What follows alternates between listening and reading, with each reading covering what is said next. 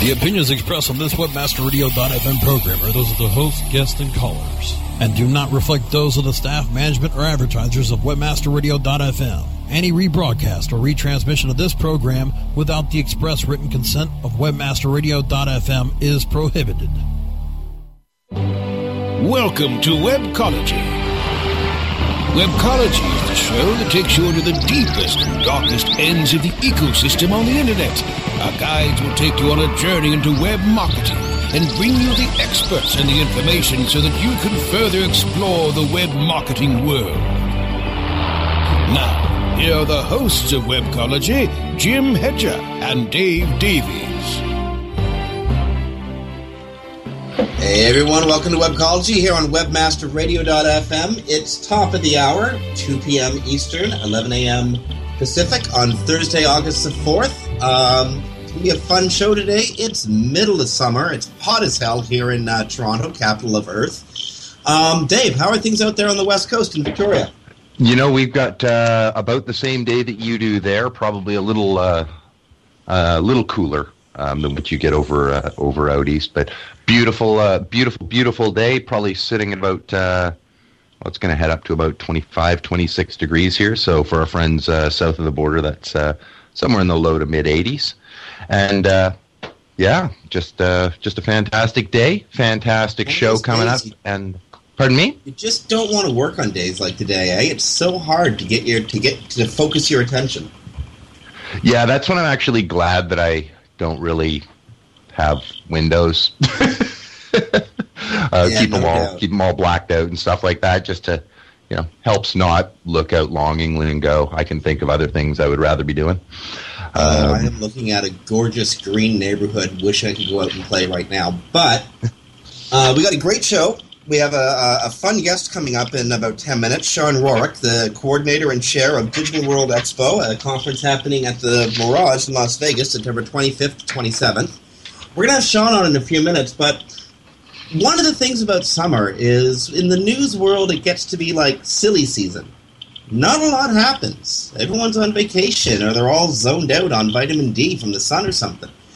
And uh, I don't got a lot of news this week. The, the, the best I could find.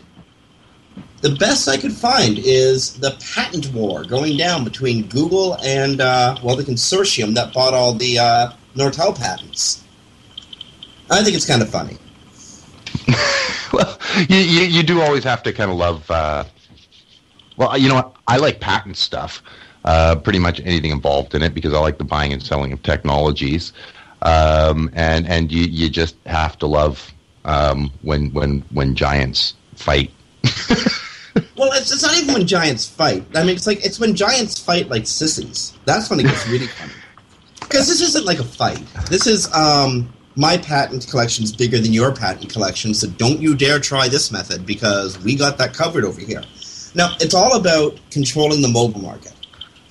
Um, and Cindy Krum, who is probably flying back from Asia as we speak, so she's probably not listening live, but Cindy Krum must be loving this. Um, mo- the mobile world is rapidly becoming the web as most users know it. So, control of portable devices is going to be as important as control of the desktop was in the early part of the century, in, in, in the last decade. Mhm. And uh, a consortium made of Apple, Oracle, um, Microsoft, and, and and a few others whose, whose names I'm uh, unfortunately spacing. They went and they bought all of Nortel's old patents. Now, Nortel was once the largest tech company in Canada, ran into the ground by, by terrible management, but it had a 60 to 70 year history from Northern Telecom to uh, to, to, to the uh, techno powerhouse that was Nortel. Mhm. Then they closed down, but all those, you know, that was years of innovation and years of patents. As a matter of fact, Northern Telecom was one of the world's first telephone companies. So, and oh, to, to, to add to their street cred, if I remember correctly, Nortel um, their greatest innovation was the use of fiber optics to carry a digital signal. So there, you can imagine the value of their patent collection. I mean, right, right to the to the end days of the company, they were they were throwing huge money into research and development. So you can imagine the treasure trove of patents. Now, again, this isn't stuff that engineers can't figure out. They can all figure out how to do this, that, or whatnot. It's all about covering the method of how to do something. So if Google in their Android phone comes even close to how Apple or Oracle or uh, Microsoft would be doing something on their mobile devices,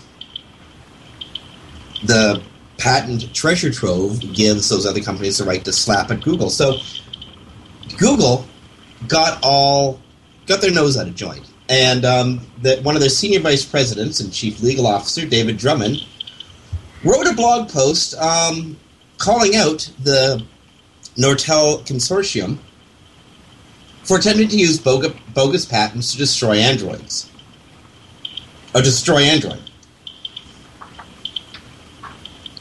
A few seconds later, Brad Smith, Microsoft General Counsel, tweeted in response Google says we bought Nortel patents to keep them from Google. Really? We asked them to bid jointly with us. They said no. It, it gets weirder. You get Frank Shaw, head of communications for Microsoft, jumping in with his tweet free advice for David Drummond. Next time, check with Kent Walker, another senior vice president at Google, before you blog it gets sillier. The, the the blogs and the tweets go back and forth, and they've been going back and forth all morning long. Um, with Google looking like uh, a kid who really wanted to get his hand in the cookie jar, but the other kids just wouldn't let him. That's it. That's what amounts for news today, dude. well, I mean, that, you know what that that is that even in a in a in a busier uh, a busier time, um, you know that that would be that would be news. I mean, when when you get these these people going at each other, yeah, you called it kind of like uh, like sissies. Um, you know that's that's always interesting, um, always fun, and thank you for uh, for the backstory. And I'm sure our, our listeners are also also happy about that too. Now over at uh, at Web Pro News, um, as well, some some interesting well an interesting article based on uh, on an analysis by Mark Ballard um, on the Yahoo Microsoft Search Alliance um, yes, which is uh, you saw that, and I mean, to, to me, that's that's also a, a, really interesting analysis coming out at, at about the right time. Like you know, I think there's been enough time going in there um, for you know Bing to make adjustments and Yahoo to make adjustments, each of them for uh, you know adjusting what what's going on based on the specific user base at, at each of the at each of the engines. I mean, you know, we know that um, the ads that display on Yahoo, for example.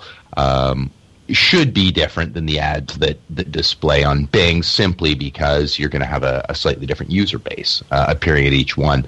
Um, but this deal does not seem to be going well um, for either party, as I guess you read the article, but for our listeners who didn't, um, doesn't appear to be going well for either one of them right now. Um, on the Microsoft side, it seems to be going uh, poorly simply because Bing is losing the money.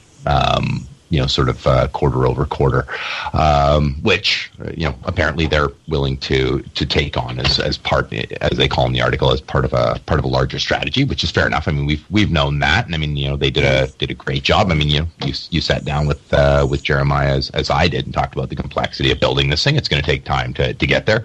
You know, few years after launch, I'm sure you know Google wasn't making money hand over fist either.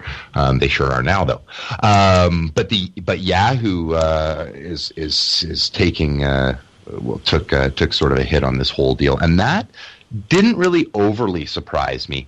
Um, but the degree and, and the reasons for it um, kind of are just in the inability um, for Bing to to really be targeting the ads in right onto the Yahoo uh, search network um, you know that that is showing a real real problem to me on that it, it reflects a huge problem to Bing standing on its own. Um, if well, they can't totally. display. And, and think about this for a sec, Dave. They try to merge their networks, right? They try to merge their ad serving capabilities.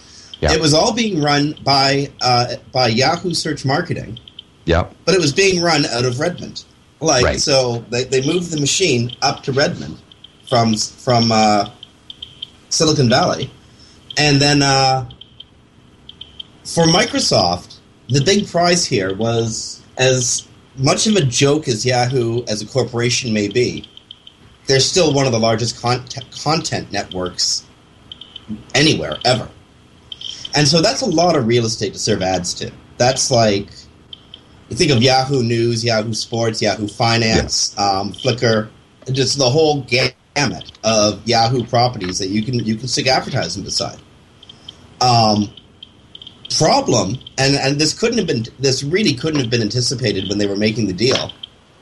You have the rise of you have the rise of social media as display advertising platforms. Mm-hmm.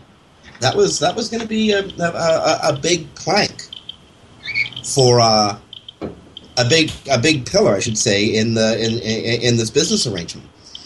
And well, let's face it, a lot of the oomph has gone out of the pure search market, and user time is being spent, you know, over in uh, in social media. It's a different form of discovery, and uh, you know, I, would say search is all about discovery, while social media is all about instant fulfillment desire. Where do you think the eyeballs are, are going? And you know, given that Microsoft only owns like 5% of Facebook, has nothing to do with the Yahoo deal, um, there's not a lot of profit to be made serving up paid ads on the Yahoo Content Network when the eyeballs are declining.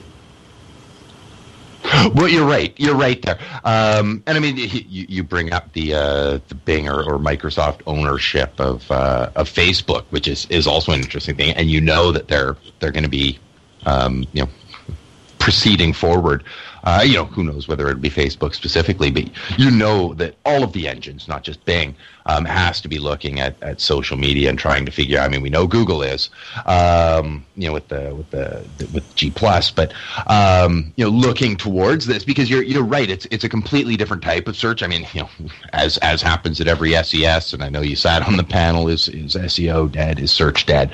Um, you know, definitely not. But I think you're right in that people are are viewing these things as different, and I think the opportunities um, via social media, Facebook specifically, um, for advertisers is is much higher. That ability to to target not search queries but demographics and grab people before they even know they're looking for you. That sort of you know candy bar at the checkout sort of philosophy to things, um, and then creating the need before before it was even even anticipated um, gives social a, a significant advantage.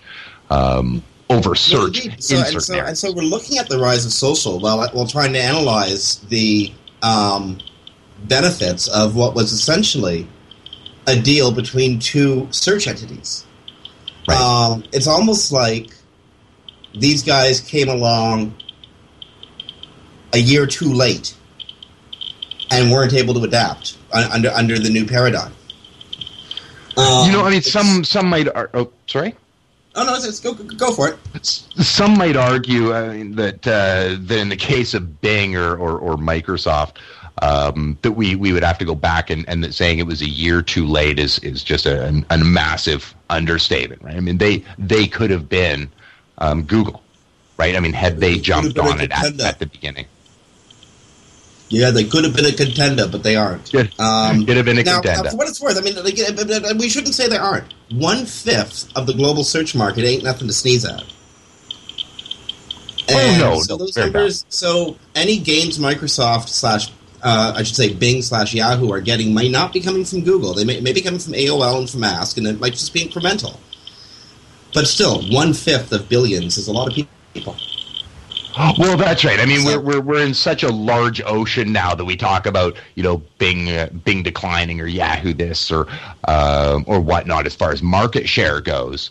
Um, and and it it does seem kind of silly it, when we look at it as percents. Yes, it, it, you know they may lose here, they may lose there, um, but but you're right. When we look at it as volume of search queries, all of them are yeah, doing absolutely fantastic. And uh, yeah, you know what? I I just picked up a client in the financial services section in Canada. I've seriously got to think about Bing as a target engine, knowing how um, Bing users tend to react more favorably to financial services sites than say Google users do. Mm-hmm. That may be the demographic who who makes up Bing users. They're you know tend to be older, more concerned about personal finance, etc. Um, I got to take that seriously. Um, just got a message from studio. It's quarter past the hour, and we actually have we have uh, Sean Rorick sitting on hold. Uh, I'd like to jump to commercial before bringing to Sean, but before we go, I just, I just want to toot my company's horn a little bit. We just picked up a new client uh, last night, and it's fun who this one is. Royal Philatelic Society of Canada. So uh, I'm the webmaster for the Queen's Stamp Club. I think that's kind of cool. That's kind of cool. I think that's kind of cool. Anyway, um, it's, it's geek. I think it's geek cool. Um, friends, you're listening to Webcology here on WebmasterRadio.fm. This is Jim Hedger from Digital Always Media and Dave Davies from Beanstalk SEO. We're going to be joined by Sean Rorick, uh, chair and organizer of Digital World Expo, a conference that's happening in Las Vegas in late September. Stay tuned. We're going to have Sean coming up on Webcology after these messages. Sit tight and don't move. Webcology. We'll be back after this short break. As you know, being an expert at f- What did she say? requires lots of practice and a great tool. Think you could use some help with f- Whoa! You're not alone. Hundreds have used our tool to take their f- performance to the next level. The language! Of course, we're talking about managing Facebook ads on Acquisio. Oh. Buy, track, manage, optimize, and report on media across all major ad networks. Visit Acquisio.com to get a demo today. Acquisio. Search, social, display, one platform. Looking for a white label SEO and social platform for your clients? Think eBrandz. free and unlimited SEO audit reports, eBrandz. premium Facebook apps and welcome page creators, eBrandz. Twitter management app, analytics, and mobile site generators. eBrandz. Let eBrandz manage your search and social media campaigns and give you and your clients access to their white label dashboard, which have great reports that will wow your clients and deliver great ROI and results. Try eBrandz for 30 days. Go to eBrandsWithAZ.com or call 1-866-625-5717. That's eBrandz with a Z for eBrandz. All celebrity voices are impersonated. Example number 21 of dialogue you will never find in our chat room. Hello, chat room. Look to your browser. Now back to me. Now back to your browser. Now back to me. Look down. Back up. I'm now sending you a JPEG to your keyboard. Me. The JPEG is now a flash banner. Everything is possible when you pay me to manage SEO for your website. I'm in a Ferrari. Need we say more? The webmasterradio.fm chat room, live in real time every day. Click on the chat tab from our homepage. Commercials off. Now back to Webcology, only on WebmasterRadio.fm. Here are the hosts, Jim Hedger and Dave Davies. Hey everyone, welcome back to Webcology here on WebmasterRadio.fm. It's 18 minutes past the hour. Um, as it's Jim Hedger from Digital Always Media and Dave Davies from Beanstalk SEO, and we're joined today by Sean Rorick, the uh, organizer, chair, and I guess well founder of Digital Digital World Expo, running at the Mirage in Las Vegas from September 25th to the 27th. Sean, welcome to Webmaster Radio. Morning, guys. How you doing?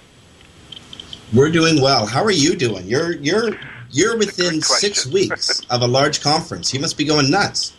Yes, indeed. It's been very uh, a very interesting ride this whole time over the past uh, six to eight months that we've been working on this. The inception started about two years ago, and uh, it's funny because now every day it's just getting to be more and more and more intense. So uh, we're in the fun time now. Now, uh, par- pardon my ignorance, but is this um, is this your first conference? No, we've uh, organized a couple of other you know events, but it was always just I'd say it probably max out around 200 or 250 people. Um, never really of this magnitude, um, but fortunately, you know, Vegas has a lot of resources that I've come to know through my you know professional career path over the past you know 10 years that uh, you know I've kind of some access to, and um, you know other individuals that are able to kind of help out and provide um, you know help with our needs. So.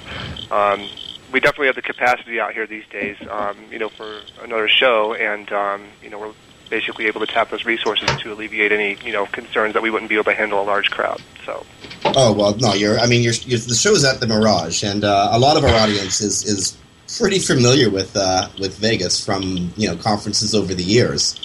amazing facilities, uh, inexpensive, inexpensive accommodation, reasonably uh, inexpensive food, um, and a huge amount of fun.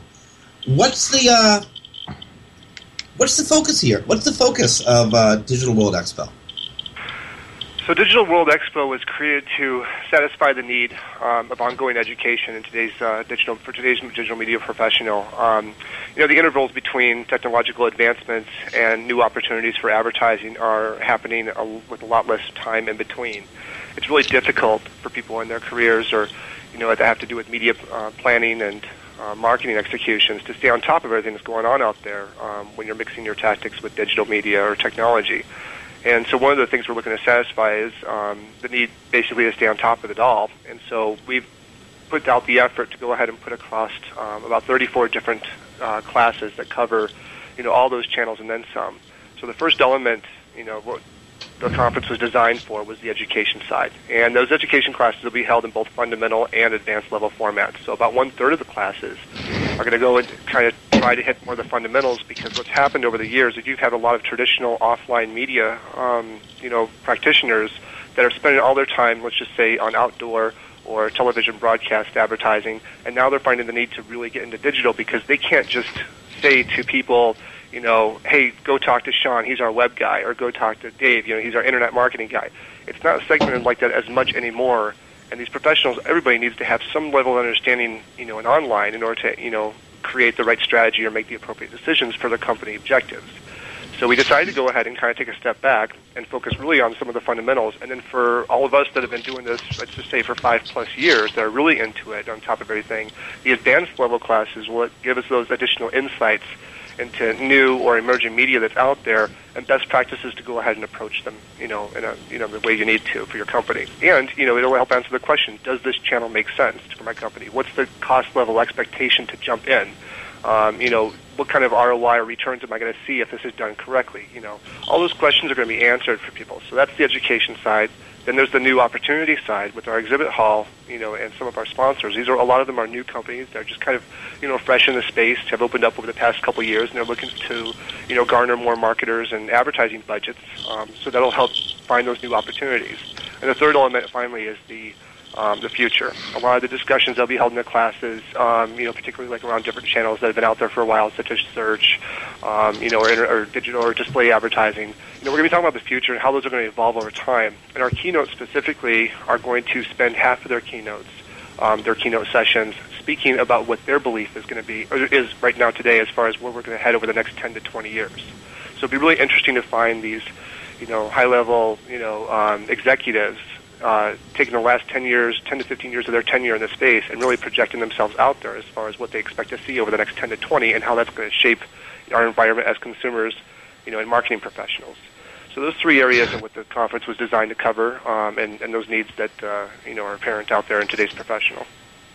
So it's, it's definitely going to be interesting to hear somebody try and predict the next uh, the next ten to twenty yeah. years when.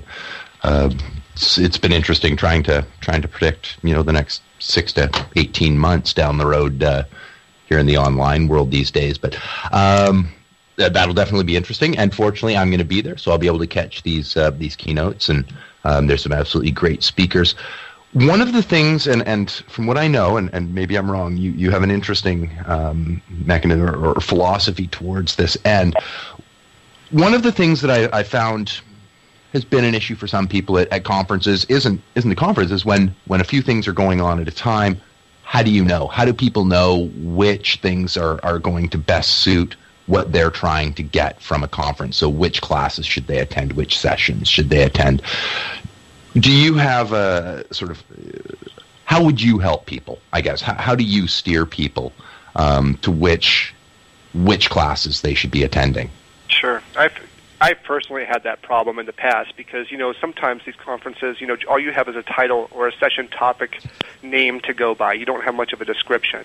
And then other times, you know, I'll want to go to two classes that happen to be offered, you know, in sessions that happen to be offered at the same time. You know, so it's difficult to sit there and you know um, really channel and say, okay, well, where can I get the most value out of this? Where's my time best spent? So one of the things that we did was after organizing all these um, you know sessions and topics and classes, we really took to look, look at the various backgrounds of people that would be attending this show and what their needs are um, to be fulfilled as far as what they need to get out of it. We took all those sessions and we organized them into, I believe it's over a dozen different itineraries. So our itinerary creation tool, what, what that allows you to do is you go can go to the site and find the itinerary creation tool and basically select who you are as a person as far as what your background is, what's your role for the company or for your profession, or if you're a consultant, what do you specialize in. You go ahead and input that into the box, and it generates your itinerary for you, the best one that will give you the most, you know, value as far as the education side, the exhibit hall experience. It builds in some free time for you to, you know, network and that sort of thing as well and we've gotten a lot of use of that. Like a lot of our, you know, attendees, they see they're just overwhelmed by all these cool classes, you know, that they might see or that they really want to attend, and that's really helped them helped steer them to get a really good, um, efficient itinerary during their stay. Now, we also had a had a chat really, really briefly uh, before the show, and we were just calling to to do a do a quick confirmation. Um, and you talked about something unique that you're going to be doing with your stage. Um, and I didn't let you continue too far because I have a habit, as as Jim knows, of finishing conversations before the show's even on. So, um, but uh, tell our listeners what are you going to be doing with your stage that they have probably uh, not seen at previous conferences. Well, one of the things that we were looking at is we have a stage. You know, I went ahead and put it into the exhibit hall floor plan, um, kind of thinking along the lines of, okay, we'll have some specialty acts come in. You know, because it is Las Vegas, you need to have a certain degree of entertainment there, and you know, but after a while, I was thinking that you know we really need to stick to what the core you know um, ambience is of the show and what the spirit of you know our digital media and digital world environment is um, for all the attendees. I mean, that's what they're there to learn. That's what they're there to experience. So with the rise of all these new media channels and new companies coming up today, um, you know, in our efforts to kind of stay on top of it all, which is virtually impossible, we decided to kind of open that stage and make it an open mic. This is something that we just came up with over like the last week. So we are going to be uh, scampering, you know, to basically pull this together because there's going to be a lot of interest in this. But over the next six weeks, what we're going to do is we're going to organize a stage and the open mics and we're going to allow these companies their opportunity to get in front of this crowd of decision makers, managers, buyers, influencers to talk about you know their technology that they've developed or their new advertising you know strategy that they that their company specializes in. Um, basically, giving them 10 to 15 minutes to go and talk about just that. Um, the exhibit hall is free, so a lot of you know these individual companies like they can you know bring their supporters out there, you know, and basically have that experience in front of a crowd. Um, but we felt that, you know, just so we can kind of help the communities and the startup companies and these companies that might not have enough money to afford a sales force or afford to, you know, come out or travel to different cities all the time, this would be their opportunity to come in um, to go ahead and, and basically do a pitch for their, what they, uh, what services they provide or products that they have. Sean, this may be a, uh, uh, a bit of a stretch of a question, but let's, let's go back to the bedrock you decided to organize a new conference. Um, assumably, this is going to be a um, annual or more frequent affair. Um, how do you go about this? How do you how do you start from ground zero and build a conference series? Well, you know, everything starts with inception, right? So, you know, you kind of think about, um, you know, everybody looks at things and say, "Oh, it'd be cool if we did this," or "It'd be cool if we did that," you know, but really when it comes to, put, to putting you know pen to paper and uh, rolling up your sleeves and doing it, you have to make sure that there's a need out there that needs to be fulfilled or that you don't feel is currently being satisfied. A lot of the conferences that are out there have kind of stuck to the same um, templated um, experience over the years, and they've been out there from anywhere from eight to twelve years. And they've grown up with the same crowd and everything. And over time, over the past, I'd say five to six years, I've started, you know, heard some rumblings about, you know, some folks that don't attend, let's just say, the classes anymore. They just go for the exhibit hall or they just go for the networking. And I think that what it comes down to is, is reshaping the way we approach um, the attendees and the value add that we, the valuable um, opportunities they have at these actual classes. So, you know, when we started thinking about, it, we started thinking, okay, what are all the different things that we've experienced ourselves over the past, and what have our peers said? How can we create this to be open source to really answer that need? You know, for what people are, you know, coming to us with. Once you go ahead and, and kind of orchestrate and roadmap out your you know curriculum and the experience, then you find out you try to go out and find the resources it's going to take to put this together, whether it be financing, whether it be the venues, um, whether it be the schedule, the timing, you know what other conferences are happening out there, who do you not want to overlap with, you know, um, and that sort of thing. And once you've figured all those out, then you actually go ahead and put your team together and start building it. And the, our team assembly started back um, in March this year. Pretty much it was myself and a couple of other people that were loosely organizing things or planning it out, I should say, um, for the past couple of years. But we actually we knew we would have a six to seven month time frame where we actually start going ahead and you know laying the foundation and you know setting up our office places and our office space, you know, and then starting the promotion and the content and all that stuff, you know. So that stuff's been going on specifically over the past, you know, I'd say since earlier this year. Um, but everything up to that was all been planning and you know discussion and that sort of thing to make sure we were on the right track. And one thing that's really helped us out a lot, and I did this early on, was I established an external advisory um, board. And what this is is a group of uh, you know thought leaders, um, a group a group of um, you know folks that go to conferences quite a bit. They specialize in different areas of media.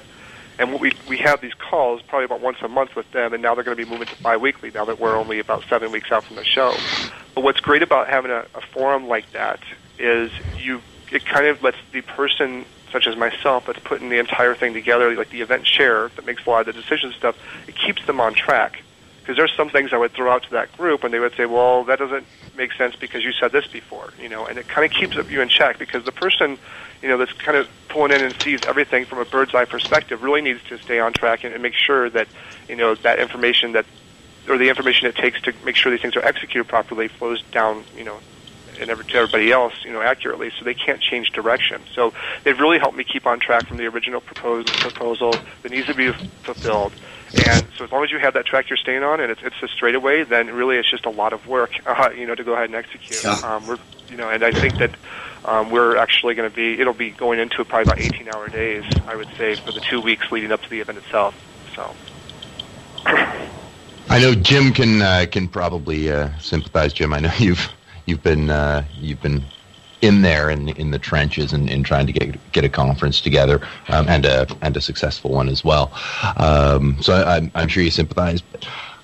One question I, ha- I have to ask here is is looking through the agenda. Um, there's a lot of things that look different than one might see at uh, at a standard uh, standard conference, the ones you'd normally, you know, think of in, in this industry, you know, at SES, SMX, PubCon, stuff like that.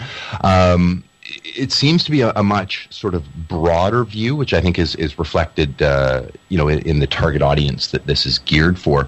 Um, but how did you select the specific classes that you were you were going to be going in with, and, and then how do you select, or, or how did you go about selecting the speakers for each of these different uh, different class types? Um, that was a actually a fun process. Um, you know, again, myself, um, I also chair the Las Vegas Interactive Marketing Association. I know a lot of the other chairmen and chair leaders across the country and different, you know, associations like this out there. And one of the things, like I said, we noticed, uh, or like I said before, about the offline media individual, the offline media budgets out there still consume the majority of budget. I mean, let's face it, we still don't garner the majority of advertising dollars when it comes to a digital placement or you know advertisers we might have as clients and that sort of thing. But the interesting thing is, is a lot of offline media professionals have been joining these interactive media associations in order to learn and understand some of the concepts that are discussed or to network with other professionals that are specialists in this space. Well, in, unless we uh, basically take the time to educate and train these um, newbies, let's just call them, you know, to our space that are really trying to understand it, they're never going to feel comfortable about, you know, helping to facilitate more and more advertising dollars towards, you know, our digital arena. The more they do understand, the easier it is for them to make decisions, and they can understand technologies, they can understand, you know, the tracking, they can understand the analytics, and so therefore they feel more confident and more comfortable saying, okay, Mr. Publisher, I'll go ahead and spend this much money on you because it makes sense for my audience, and here's how we're going to target them. Here's how I'm going to drive ROI. You know, here's how you know you, what you guys are going to do for us. They understand it a lot more. So in essence, a lot of the folks that pitch services and products and that sort of thing need to spend less time with them, educating them, and more time focused on what services they're trying to sell. So there's kind of by educating this group of people um, there is kind of a utilitarianism in the sense that it's going to facilitate a better economy for all of us, you know, that work in digital media and digital advertising and marketing, et cetera. So that's why one third of the classes you might look at that and say, yeah, I don't really see these offered out there, and it's because I don't think there's a lot off the, out there, you know, at these general, at these conferences, larger ones you're speaking of, that you know hit this individual and make sure they facilitate that for them. So one third of the classes are going to be focused on things such as the basics of SEO, you know, basics of analytics.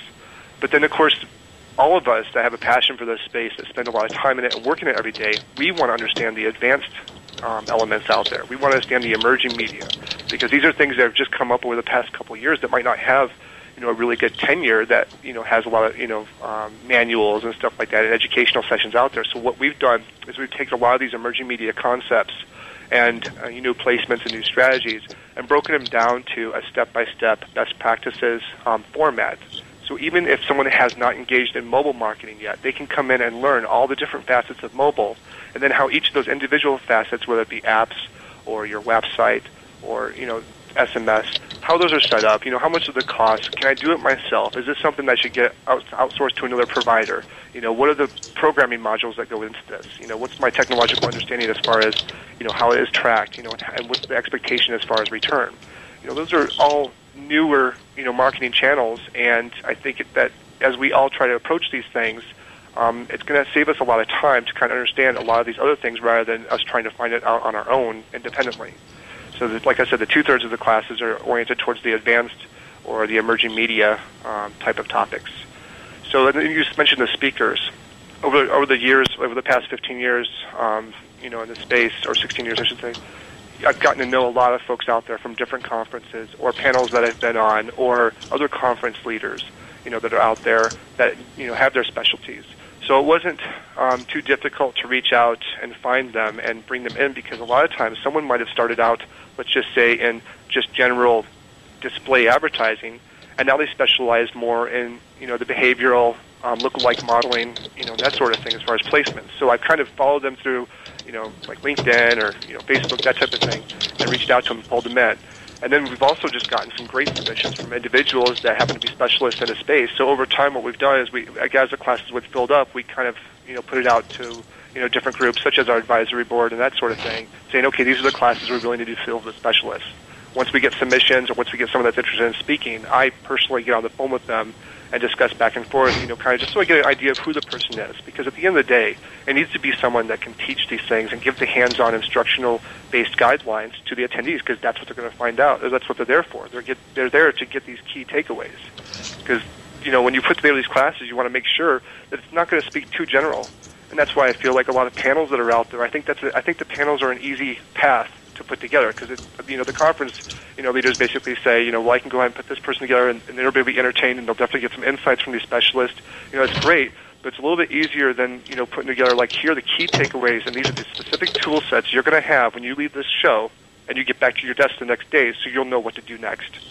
And that way you know by focusing on those key takeaways and making sure that your speakers are the ones that can deliver those and specialize in these areas then you're ensured that everybody's going to get the value that you're proposing, you know, with the content for attendees.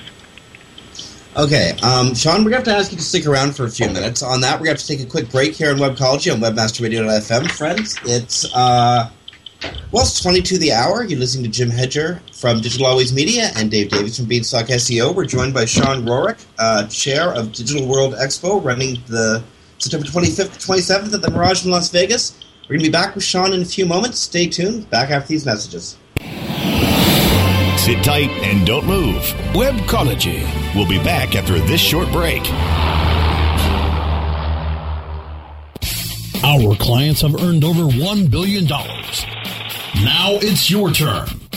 With over 20,000 products to promote across a huge variety of niches, ClickBank provides countless ways for any affiliate to make money.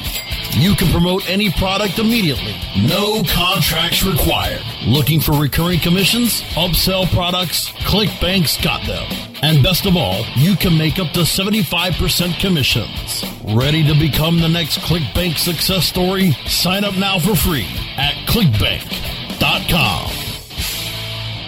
Two, one, booster ignition. Ascend into new heights of ranking and revenue with a search engine friendly online shopping cart that's ready for liftoff.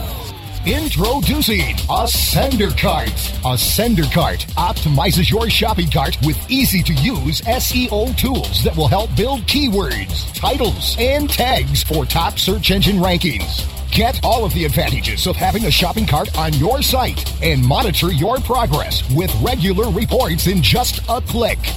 Prepare to launch your shopping cart to the top of the search engines with Ascender Cart. Learn more about what Ascender Cart can do for you at ascendercart.com. A S C E N D E R C A R T dot com.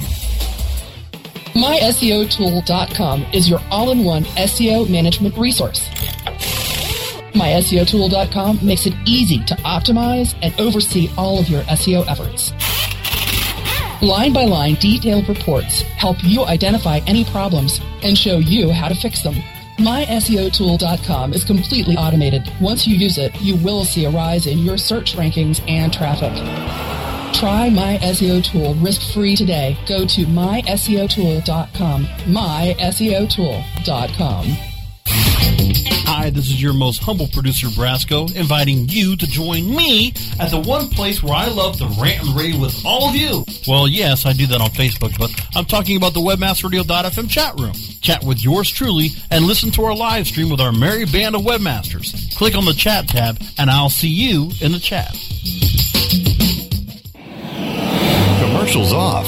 Now back to Webcology, only on WebmasterRadio.fm. Here are the hosts, Jim Hedger and Dave Davies. Hey everyone, welcome back to Webcology here on WebmasterRadio.fm. We're rounding out the hour with Sean Rod, with Sean Rorick, the uh, chair and founder of Digital World Expo. And before we jump back into the interview, I just got to say, uh, our producer George, he sounds so friendly in that. He sounded so friendly in that last spot. He's a taskmaster. He's not that friendly at all. Hey, just, uh, letting the audience know that. Hey, how dare you? How dare I? I just dared. Don't you? No, no, Deal no, no. Don't you? Wait till you, now. Now wait till you get me over to San Fran. You better be there. I'm going to confront you. We're going to have a face off, my friend.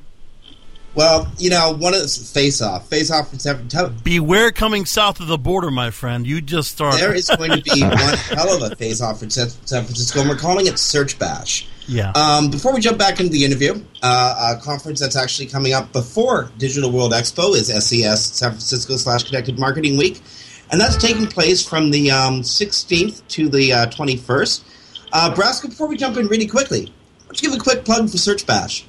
Actually, August 15th to the 19th. Search Bash itself is on Tuesday the 16th. I believe it's uh, open. Doors open nine o'clock at 10:15 Folsom. It's a big three-tier nightclub. I mean, you know, fill as many of SES attendees as you want.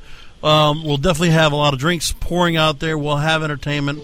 You'll get to see all of our sponsors being put out really big. Symantec, Crowdsource, and Acquisio are sponsoring the event. We'll have other sponsors to name very soon, and you can RSVP now at searchbash.com. Click on San Francisco and RSVP as soon as you can so you can make it to the door.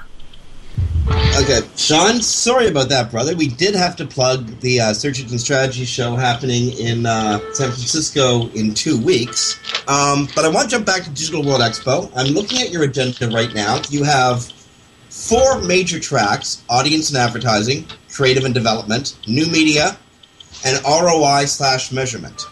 When you were planning the uh, planning the conference, were you afraid a little bit of, of, of, of, did you it's a, it's a very general topic. Were you kind of afraid of losing focus in uh, selecting in selecting and scheduling classes? You know, it's easy to uh, it's easy to lose focus when you get in the trenches of this, um, and you don't keep that you know bird's eye view. And you know, you want to make sure that you cover you know uh, you know some informational tool sets for every different type of background person individual out there. Um, you know, and a lot of things that are happening is um, you know, you also see a lot of uh, digital media professionals and advertisers and stuff starting to really have, you know, taking, you know, shape as far as um, not from a development perspective, but really get more involved with, you know, the actual um, creation of, you know, development, creation of advertising, creation of the assets, because they're starting to understand the formats that are out there more.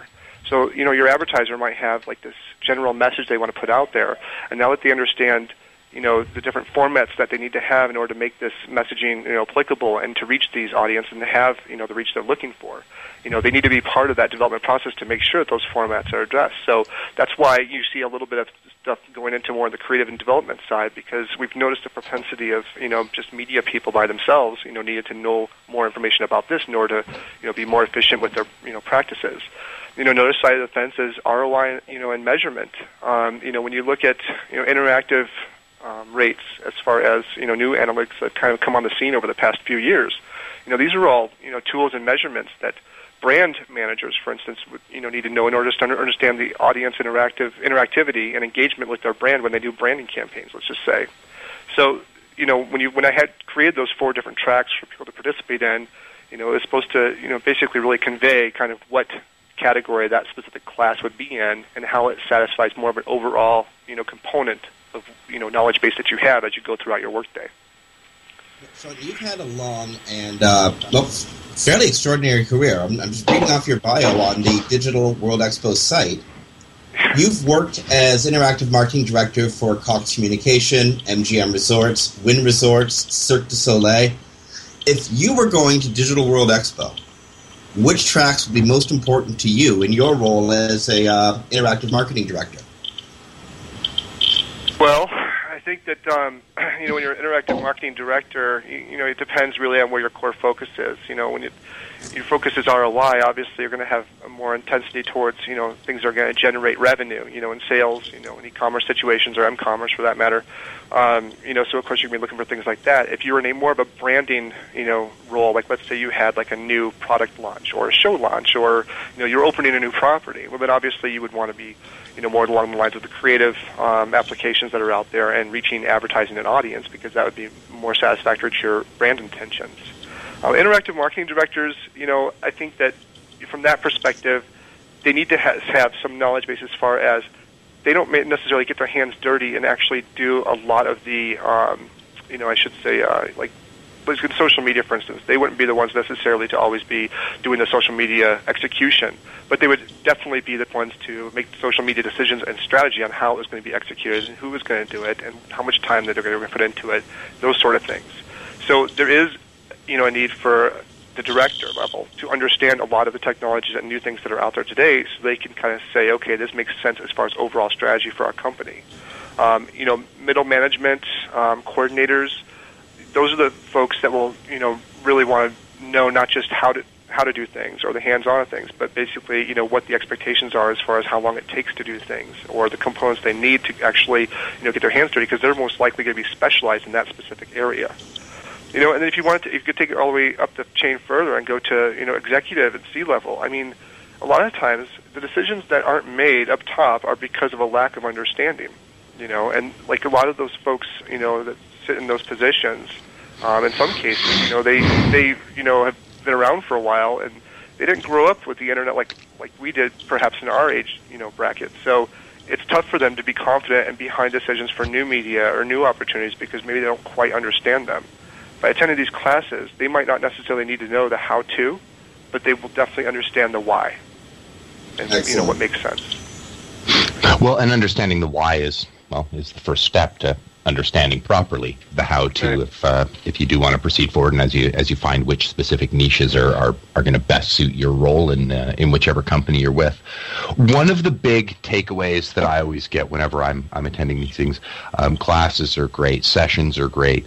Um, you know, getting that getting that information firsthand from from you know generally a, a group of people or, or some people that you really respect um, is fantastic. But one of the big takeaways I think that almost everybody gets from from these things. Uh, um, is through some of the, the networking and the people that you meet, and maybe some of the stuff that takes place between sessions or, or, or after hours. Um, I notice you have you have some fairly packed days, but it looks like there's actually you know some sort of dedicated time to networking. Sure. What opportunities are there going to be um, at this conference for those sorts of things, where, where for the meet and greets, for people to have a chance to interact and, and maybe do business outside of, of the actual classes? Specifically, as far as venue and location, that's still um, kind of under wraps. We're looking to announce that a few weeks out uh, when we get closer to the dates. Um, I can say that it will be in unique environments. Um, the other thing that we want to do is focus on the ambience and the overall presentation of this conference and make it not just something people go to, but something they experience every single minute they're there. I think that, you know, the exhibit hall itself just the look and feel of it and the way the environment is around you needs to reflect the spirit of our space, you know, and the entrepreneurial thought, the creativity, you know, that goes into it. We're not the exhibit hall is not going to be your standard fluorescent lights beaming down on a bunch of square booths. The exhibit hall is going to be dim lights. You're going to have some house music playing. You're going to have a cash bar in the middle. We're basically going to take a lot of these, you know, standard, um, you know, conferences and stuff like that that are out there as far as their atmospheres, and mix it more with a, you know, atmosphere that's conducive to creative thought and conversation. Um, I think that each conference, you know, whatever, in order to maintain, you know, a certain level of respect and standards, you know, amongst themselves and their attendees, needs to somehow make sure that the experience you go to each year is a little bit different. Um, you know, the take- takeaways, you know, still, you know, being there for everybody as far as the education side, but the overall experience needs to be, um, you know, a little bit different each year, just to kind of, you know, ensure that people are going to have a unique experience. Because again, we go back to what you guys were saying before, like what goes into putting together conference, and I said to recognize for a need. I think there's a need for attendees going to shows to, you know, feel like they're going to have a different experience every couple of years. You know, the show needs to kind of keep pace. It needs to reinvent itself and make sure it provides that atmosphere and expectation, and you know, holds that bar, you know, with uh, attendees and doesn't just kind of do the same thing all the time. Um, so that's one proposition in the you know networking and stuff is that the exhibit hall itself will be a networking like session. So that we want people talking, we want conversation, we want you know creative thought, we want strategy, you know comparisons going on and stuff like that. Um, but as far as you know, after hours and those sort of things, we do have a you know cocktail reception the Sunday evening before the show, um, which is probably a little dangerous to do right before you start your show at eight o'clock in the morning in Vegas. But uh, you know that's that's the other thing too. I mean, I'm not I'm not so concerned about attendees, you know, getting distracted by Vegas because that's what I've heard a lot of show owners that are out here. It doesn't it's not necessarily just shows in our space, but across the board.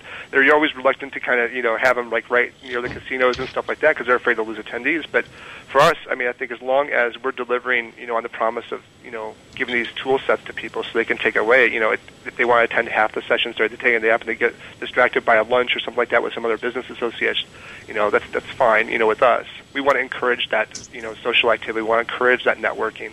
Um, you know, so we have the cocktail mixer, you know, Sunday evening. Then on Monday evening, what we decided to do is absolutely nothing. We're going to have a couple of classes that evening for people that really are, you know, there to you know, basically get every piece of information they possibly can.